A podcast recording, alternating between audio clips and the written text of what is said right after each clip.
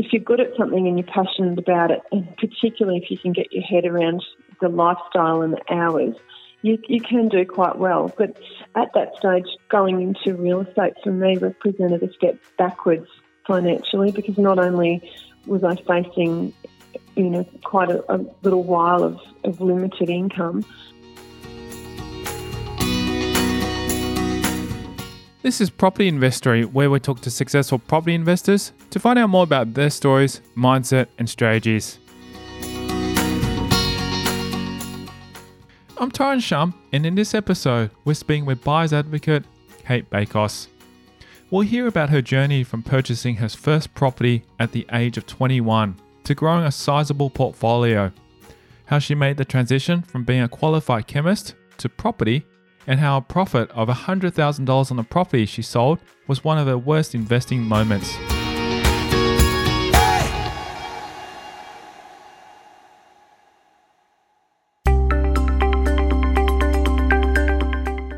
Being an exciting talent in the property industry with a wealth of knowledge and lots to share, Bakos is very passionate about her career.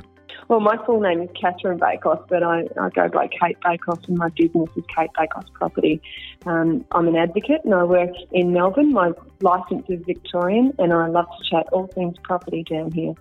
With the role of a buyer's advocate, or known as a buyer's agent, Bakos helps people look for their next property purchase. Her job is to essentially help guide them through that maze. And that includes negotiating a property or bidding for them at auction. It also includes assistance in, in the searching and the shortlisting. So there's a lot that it entails, but it's basically being a guiding hand for a buyer who's out there trying to do it for themselves, feeling like they could do with a bit of help. Although Bakos works with lenders, home finders, and investors when looking for a property, her normal breakdown is dealing with investors 80% of the time. And the reason for that is, is really based on my appetite for working with investors. They're my favourite kind of buyers because there's a lot of science involved and um, it relies on my property knowledge and my ability to, to guide them on an outcome that's numbers driven as opposed to emotion driven. So at this stage, we, we are assisting a lot of Melbourne buyers who are, are having a hard time in this tough market finding their own home, but the greater proportion of our clients at the moment are still investors. When dealing with an unpredictable market, it's no surprise that Bakos's day to day is just as unpredictable. There is a lot of variety in her days running her buyer's agency, but the one thing she doesn't have is a plan that goes to schedule. You can have the, the best laid plans, but a phone call from a solicitor with a, a quirky um, contract or a buyer who changes their mind or, or needs to talk about an emotional issue or um, in plans when a, a, property is meant to go to auction and, and, somebody else has triggered a sale. They're all the types of things that can throw our day into um, absolute haywire. So we're often um, talking to buyers about what we're shortlisting or what we're recommending they do, but it's always those immediate things that need to be actioned straight away that um, to change the day completely. So most of my day um, involves communicating with clients, assessing properties, talking to agents, and working out what sort of competitive interest is on any property. And all of those activities can take place from the office. And then, to a lesser degree, um, my day might be made up of new inspections or, or actually negotiating um, a property transaction. But about two thirds of my day is usually behind a computer screen and on the phone because a lot of research goes into um, a property before the transaction starts to, to occur. Wow, your day is very, very jam packed. Each day sounds very different, and there are always lots of new properties to look at. Very true. We get sometimes we get to four o'clock and we haven't eaten and we haven't even thought about food, and it's just because the day has flown and we've had you know, a few balls in the air and a phone that's been ringing hot. So you just never know what to expect in our world. With an investment journey coming first, Bakos did not realize what her true calling was at that stage. However, she knew that she wanted to look at property as an asset and get in early. This is exactly what she did. I negotiated my first purchase at 21 and I didn't have uh, a family behind me that were encouraging me to do so. In fact, my dad was encouraging me to focus on my studies and not worry about property yet. Mm. And he was also focusing on keeping the purchase price low and paying down the debt as soon as possible. So that, that kind of advice is not great advice for someone who is starting a professional career and has aspirations of building wealth. It's just way too conservative. But I certainly did get excited about investment when I was able to chat to a knowledgeable mortgage broker who talked about leverage and using equity and all of the creative lending structures that can can make um, multi-property investment a possibility for someone who's not necessarily on a huge salary. Growing up in the coastal town of Sorrento on the Mornington Peninsula, Bakos realised that although it was a gorgeous place to live, it was not necessarily somewhere she would want to raise her children. It's a bit of a holiday hotspot, and know, schools are a long way away, and, and the city is quite a distance. So for me, um, I couldn't wait to get out of the peninsula and, and move to the city, and I was able to do that when I when I started uni, and I haven't looked back.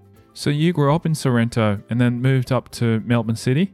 Yeah, I did. I went to Monash in Clayton, which is not exactly the city, but when you come from Sorrento, everything is the city. So um, it was, you know, a great place to, to have some formative city years. And I shared a flat with my brother when we were both studying, and and then um, found myself living on the, the southeast side of town for quite a while. And it's only recently I've moved west. But Melbourne is a really exciting city for anyone who's um, who's into a, a really fun, multicultural, dynamic kind of city. Having parents who disapproved of her interest in property from the beginning of her journey, Bakos found her inspiration elsewhere. When I was growing up in Sorrento, it was a it wasn't always a holiday hotspot that was well known. Portsea was the you know, paradise for the rich and famous, which is neighbouring Sorrento, but Sorrento wasn't anything like Portsea at the time. And in that in those years when I was a teenager and, and getting towards 20, it, I was seeing a lot of house sales that were surprising everyone. So Sorrento went through an enormous um, growth spurt in the in the 90s um, and and the late 80s, and it was interesting to watch, and that probably sparked my interest. I attended auctions and started, you know, guesstimating what houses would go for, and I was surprisingly close to the pin when I paid attention. Um, we also had a family friend who lived down in Sorrento and was running a boutique real estate agency, and he was always happy to talk about his craft. So I guess that's where it started, and I, I knew full well that the growth that the area was experiencing would even just um, sitting back and holding a property for, for a decade would just about set you up. So I already had the idea firmly in my mind that I wanted to get into property pretty quickly. After completing a degree with honours in chemistry in 1996, she became a qualified chemist. It was years later that she realised she needed to make a change. I worked a, part time job in a Coles deli um, during my university years, and I was working night shift, so the, the money was pretty good, and my my savings balance was great. I was able to go into property um, and get a loan as a student who had um, permanent part time work. And at the time, I, I felt that I was being as aggressive as I possibly could, but it certainly paid off. Bakos had a specific goal in mind when going to property. She knew that she needed to accumulate enough property to generate passive income for an early retirement, which would give her freedom. I worked out that I probably needed to target somewhere around 10 properties. And I, I say that very loosely because a lot of people have a, a set target in their head, and it shouldn't be about a specific number, it should be about an outcome. But I knew that if I looked at some cash flow properties and accumulated enough, I could pay them down. And an industrial chemist salary is not an amazing salary, so I had to be quite mindful of the cash flow implication there because my borrowing capacity wasn't huge. So once I um, started acquiring properties and I was chatting to people at work about it, I knew that I needed to be closer to that. I actually had enough passion and, and probably skill at that stage to, to venture into property. And the obvious pathway for me was to go into property sales. So I joined a firm in Bayside, Melbourne as a real estate agent. So as a, a listing agent or a selling agent. And, and it was great. It was it was formative and it was tough as well. And I didn't have any any previous experience, but I was getting to deal with buyers every day and, and work with vendors and, and see how um, you know life in a real estate office really runs. And there were there were good bits and bad bits, but it was all very very exciting. And um, it was at that point that I realised I could make a good buyer's advocate because I had a couple of clients I'd, or a couple of buyers that I'd met in my travels who had a specific wish list. And, you know, often buyers go through properties and the agent at the door asks them once they've inspected what they thought. And the more information you can give a keen agent, the better placed you are to get off market sales or special treatment. And at that stage, it was a bit of a buyer's market, so I really did need to focus on the buyers. But I was able to door knock and, and character match buyers to houses. And I had a lot of success doing that as a young agent. So that really um, spurred me on to, to get closer to working with buyers. I guess that was the start of it. Wow, that is a big change because most people who usually start in real estate end up staying as a seller's agent. It's a change of mindset. There's there's no doubt. I suppose the the um, clincher for me was um, being a, a, listing agent. You've got a product to sell and you've got to find your buyer. But I much prefer working out the products that I'm going for based on numbers, and I, I suppose that's the analytical side of me. It's hard to take the girl out of science. um, and I've really enjoyed profiling an investor and working out how much they've got to spend, what cash flows they need, what's a, a diverse product for them based on the current portfolio, and where I need to go in the city to find that product and, and what sort of dwelling type is it. And so there's a lot of um, decisions that are made in that decision path. And, and that was what I really enjoyed doing. So selling property was never going to um, give me that that ability. I really needed to be buying property. So for me, it was all about being an asset selector and working with buyers and buyer nerves and all of the things that buyers go through. When taking the gamble and transitioning from a profession as a chemist to real estate, money was not on her mind. Bakos reveals that if anything, this move represented a step backwards financially, and she would be facing a little while of limited income. No, there was no financial motivation because I already had a, a good job. In fact, it was a huge risk for me leaving a nice salaried role with a company car and going into a commission only role with um, no guarantee. And I'd won a, a cash bursary my my employment um, that I, I was in before I left, and that gave me the confidence to to put that cash bursary in my um, offset account and to be brave and go into real estate knowing that I might have been living off that and exhausting it and then coming you know, if, it, if things hadn't worked out for me, I would have had to return to corporate life and find myself another job. So it was a, a big risk, and it certainly wasn't it wasn't a financial motivator. And I didn't anticipate that I would earn more as a real estate agent than I had um, in my last role. But if you're good at something and you're passionate about it, and particularly if you can get your head around the lifestyle and the hours, you, you can do quite well. But at that stage, going into real estate for me represented a step backwards financially because not only was I facing, you know, quite a, a little while of, of, limited income, I was also changing from being um, employed in a, in a corporate situation where I, I, was an employee and I had normal pay slips and I could get a loan at any stage. And then I was opting for being self-employed, and, and as you know, most lenders require two full years of financials and they've got to stack up. So I knew that it might have inhibited me for up to two years or even more to be able to go for a loan. So it was a, a big decision for me, and it, it, was a little gap in my purchasing um, time frame as well. So you purchased one property at 21. What happened from there? I did. I made the, the big mistake with that first one of cashing in and taking um, a profit and then reinvesting. And when I say it was a mistake, I could have held that property and taken the equity and continued to invest. But at that stage, I hadn't come across um, the broker that really did influence a change in, in my buying patterns. Mm. And I, I, thought that the only way you could continue to buy property was save up deposit or sell out, take a gain and upgrade. So it was a, a massive mistake for me to make. And had I spoken to the right people, I probably would have held that property. But as it turns out, I, I bought a little place in Mordialloc in the area, did really well. Um, I took a gain and, and, then purchased an old house in a good part of Seaford, so quite close to the beach on, a, on an enormous block. And again, in just one year, that property had more than doubled. So I took a gain and, and I leapfrogged three times until someone said, What are you doing?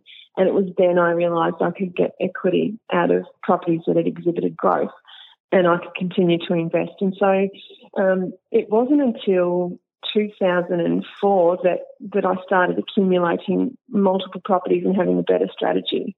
In order to achieve maximum results from a strategy, Bakos got hold of a lending calculator. This allowed her to see how the lender buffered their capacity calculations and she seesawed between growth properties and yielding properties. I knew that I had to accumulate properties and I had to um, target properties that would match my cash flow and not um, blow out my borrowing capacity to a point where I couldn't continue to invest. So I got a hold of a lending calculator so that I could I could see how the lenders buffered um, their capacity calculations, and I was able to focus on buying a property and making sure there was enough borrowing capacity left for a subsequent property. So whenever I did the calculation, I made sure there was room for two.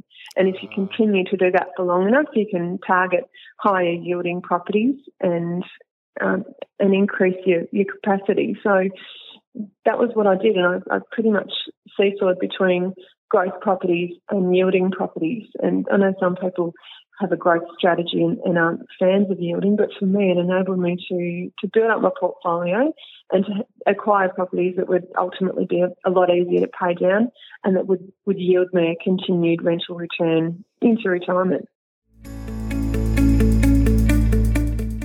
Holding properties in multiple states, Bakos scoped out a property with loads of potential. However, this venture proved that even with plenty of due diligence, there can always be surprises in store. It's interesting. I was pretty bold and, and courageous. I did buy something sight unseen down in Tassie, and it was a bit of an insane move because photographs never really tell the full story. Mm-hmm. And it wasn't until after we'd settled it, we went down to see this cute little 1841, um, you know, renovated um, pub come house, and the doorways came up to my nose. I'm nearly six foot, but all that aside, they were, you know, colonial era doorways, and my husband looked at me like I was an alien.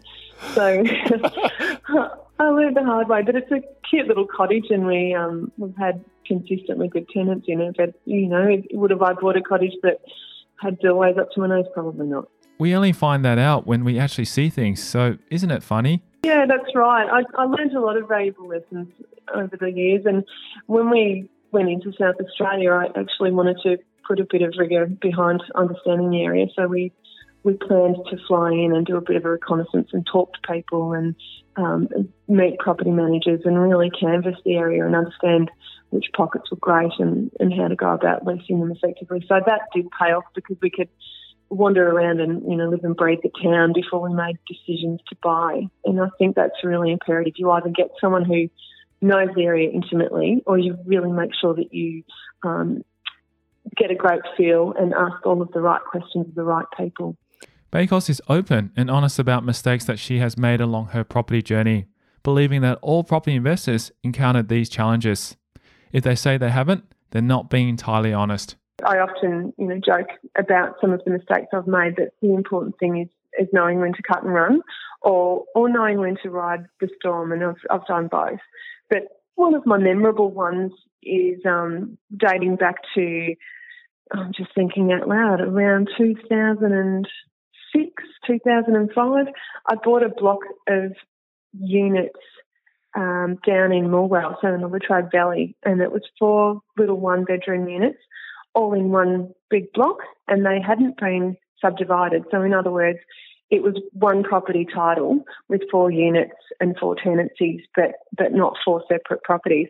So, to go through that process of separately titling them, I would have needed to um, conduct a subdivision, which involves, you know, a bit of a spend and um, quite a few steps and a lot of council approval. Mm. So I probably misunderstood just how difficult that can be. And not not every block of units is is really challenging to strata, but you've got to be mindful that you know, any variation um, can create added cost.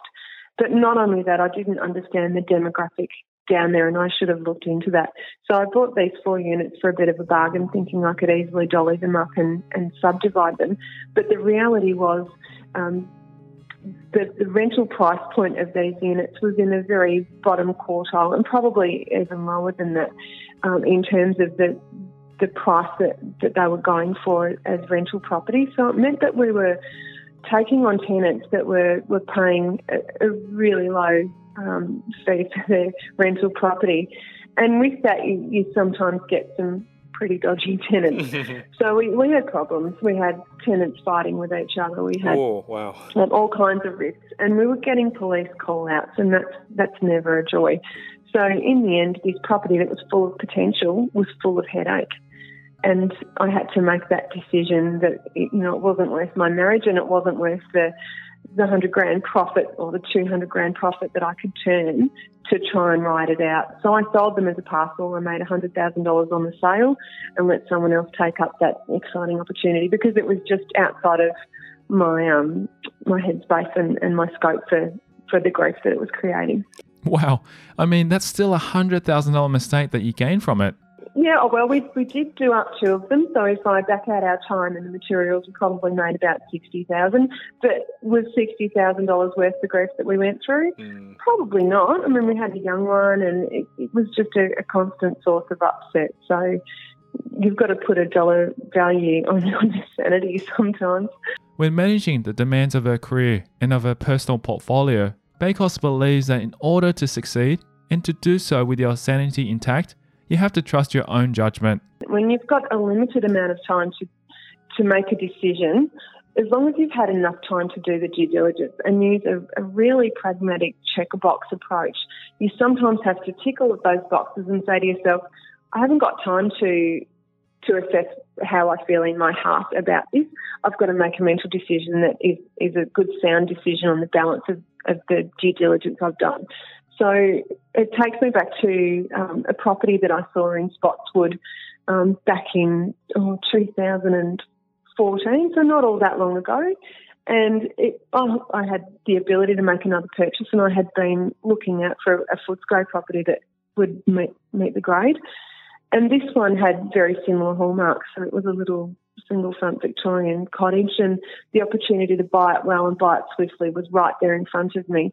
But I literally had a half an hour time slot to make that decision, and I did the due diligence very quickly and um, knew my value. So really, it was a case of looking at, at um, at the title and, and just making sure that the contract review was okay. And I made a decision to make a swift offer and secured it. And in hindsight, it was a great buy. We we purchased it for 540. I didn't even get to really discuss it with my husband, but we we had the funds there and we could we could make that swift decision. And the, the bank valuation has only recently come back at 730. So wow. in the face of doing nothing to that property in um, in a two year period, it, has gone from 540 to 730, and, and that's according to the lender. So I've been really happy with that, and it's um it's a, a, really good example of backing yourself and making a swift decision. Bakos equates property to people. They're all unique. She is constantly challenged because of the diversity of the industry, especially in Melbourne, and that makes for an interesting future. What I get really excited about is um, that lack of black and white and the shades of grey, and you've got to make your own assessments. And it's it's always exciting in any market when you're assessing a property and and working out whether it, it scores highly enough to, to go for. So that that is what excites me in this role, and understanding what sort of metrics a, a particular property can deliver as well. So while there's a lot of science, there's also a lot of art.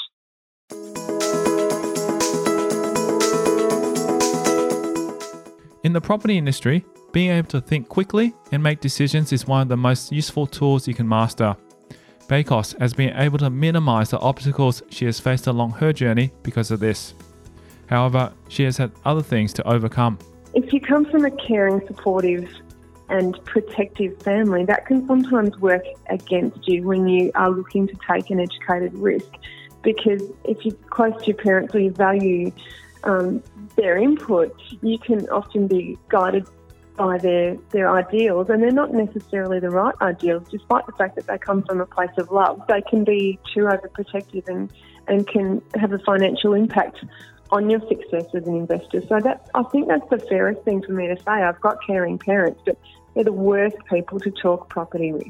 With somewhat of an absence of support for property investing, Bakos has had to find inspiration elsewhere. She finds that it was not so much that the people who have helped her, but the resources. I got involved early in, in um, buying the, the magazines and being a subscriber, whether it's API or um, YIP or smart property. I, I immersed myself in those reads and looked at what other people were doing. So that can can stimulate your enthusiasm and give you a bit of confidence if you see other people doing it as well. And I also made sure I, I stayed close to a great broker who I met in my early years. And he was referred to me by someone at work who, who was an investor. And he was a great referral because it opened my eyes up to clever loan structuring and use of offset accounts and lines of credit and accessing your equity and really understanding the importance of, of good loan structuring for you know tax deductibility as well. But having control of your money is vital, and I think that was probably the most influential um, thing that I could have discovered, an influential person, because it opened up the possibilities. And as you can probably tell, I'm quite an analytical person, so I know how to calculate my own risk and I know how to make a decision on the back of numbers. But what I didn't really understand was how the banks view me. And so that was a really good eye opener because understanding how the banks assess you can can help you um, engineer your your path forward and and make sure that you've got a high chance of success when you do go for a loan. Bakos understands the importance of surrounding herself with people who inspire her and has put into practice some of the lessons they have taught her.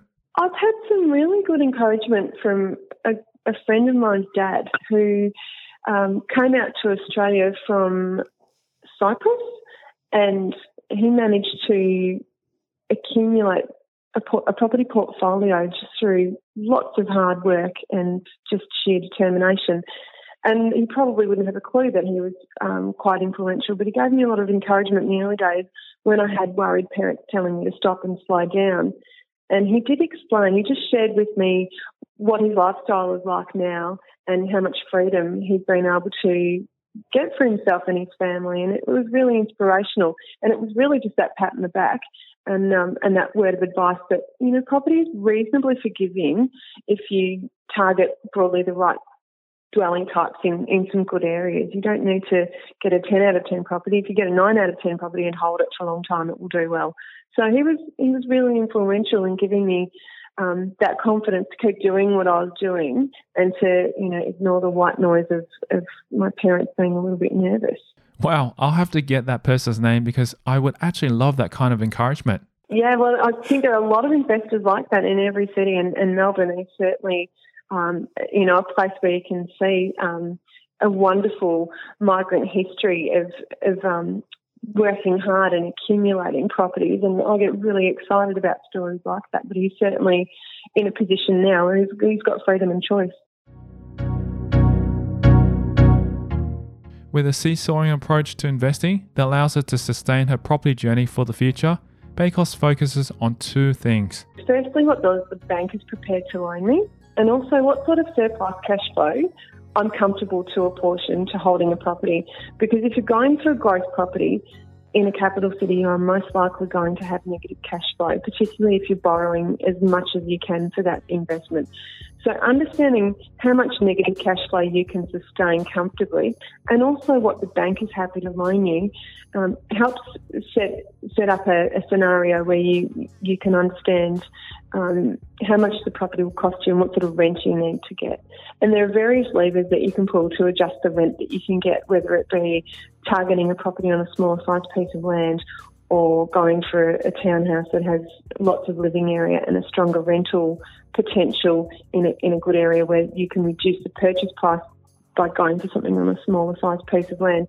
There's a few different ways that you can you can do that, and obviously every area has different property types, often different rentals. So you do need to know your areas.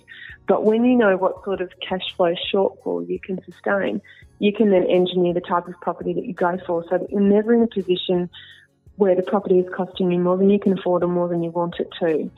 And you've also got to factor in leaving enough room for the next one, and that's really important. So rather than just going for all of these cash flow properties in regional hotspots, it's not my plan by any means. I try and um, seesaw my approach so that I'm getting the best of both worlds. I'm building up um, my portfolio with properties that are a bit easier to pay down and they're yielding a bit higher.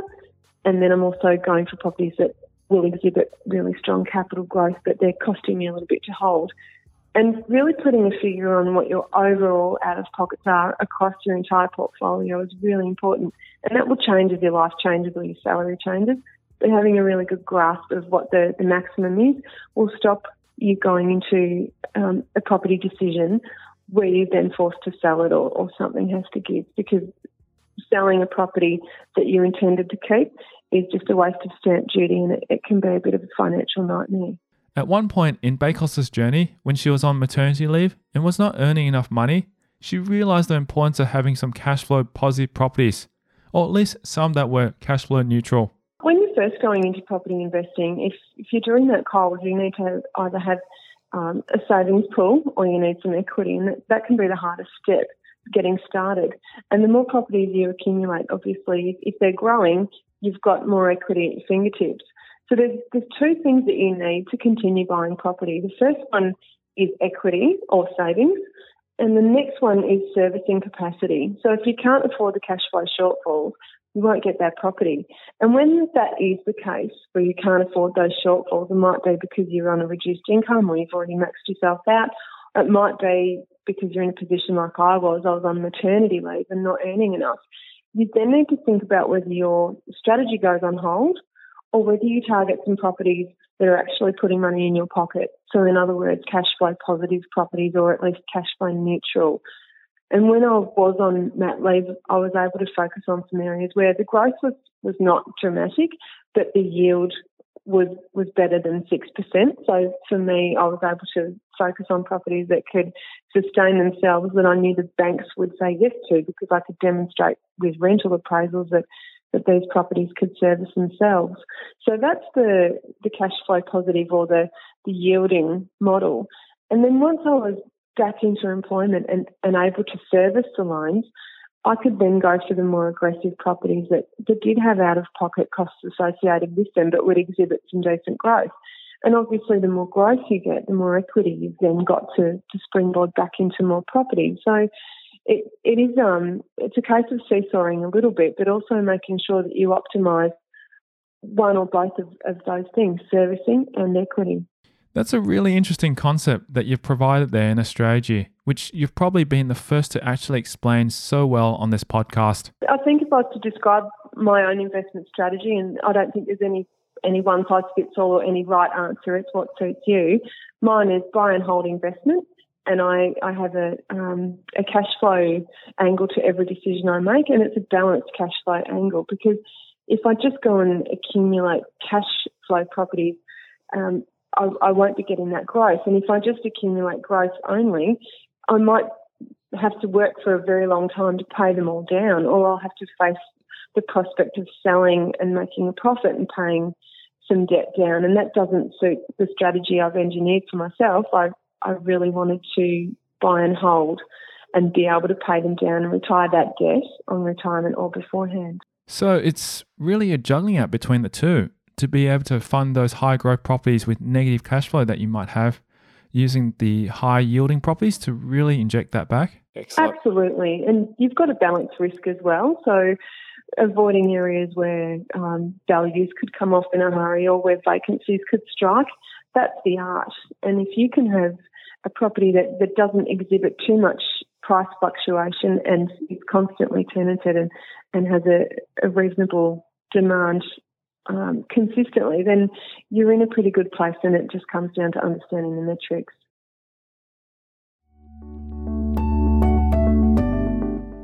Another balancing act that Bakos has mastered and that has affected the growth of a property portfolio is doing the right amount of due diligence whilst also knowing when it is right time to make a move.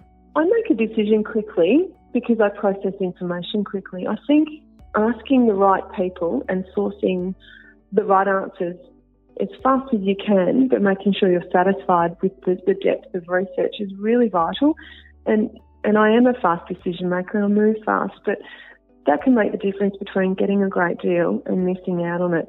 And if you can overcome your fear and satisfy yourself that you've ticked all of the right boxes and just move forward, um, you know, the key is is taking action. I think that's what I've done really well. I think a lot of people spend too much time just pondering and also analyzing. It could be very easy to procrastinate, so that's a very good point that you've made.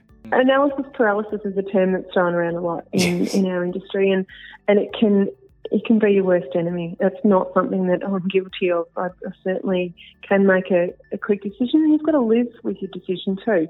And if you do miss out any due diligence, it can bite you. So it's vital that you've got a full checkbox, and I, I think that I've, I've got a, a really good system that I use, whether it's for myself or for clients. You just have to make sure that you're satisfied every single combination and permutation you can think of. Knowing how valuable other successful property investors' insight was to Bakos through her career and property journey, Bakos aimed to do the same when in 2016 she published her book. I really loved writing my book. It, was all about real life adventures, a lot of which were mine, and they weren't all necessarily, you know, brilliant stories. I shared mistakes as well, because if you can learn by someone else's mistake, then you don't have to make it yourself to discover it. Um, and it, it was a, a, bit of a, a labour of love. I put that book together over a couple of um, family holidays over January breaks, and and got that out a few months ago. So I, I do recommend that um, anyone reading it could could glean some information and, and learn from it. But I also had books that um, that I loved reading in, in my earlier years, and they really helped me shape what sort of strategy I wanted for myself. And it's fair to say that that strategy has changed and evolved over the years too. But um, looking at Jan Somers' books in the early days was fabulous because she writes in a, in a really wonderful style and makes difficult concepts very, very easy to understand.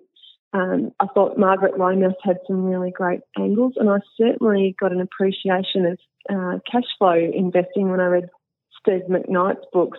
So they were all um, just some of the reads that that I was able to um, you know glean some great ideas from, and I highly recommend that any any keen investor um, have a look at all of those and and certainly explore some other um, growth investor models as well. I've, I've, read Michael Yardney's books. I read Chris Gray's book. I thought it was great. So, um, understanding other people's strategies and why they've worked for them is quite imperative to um, to formulating what will work for you.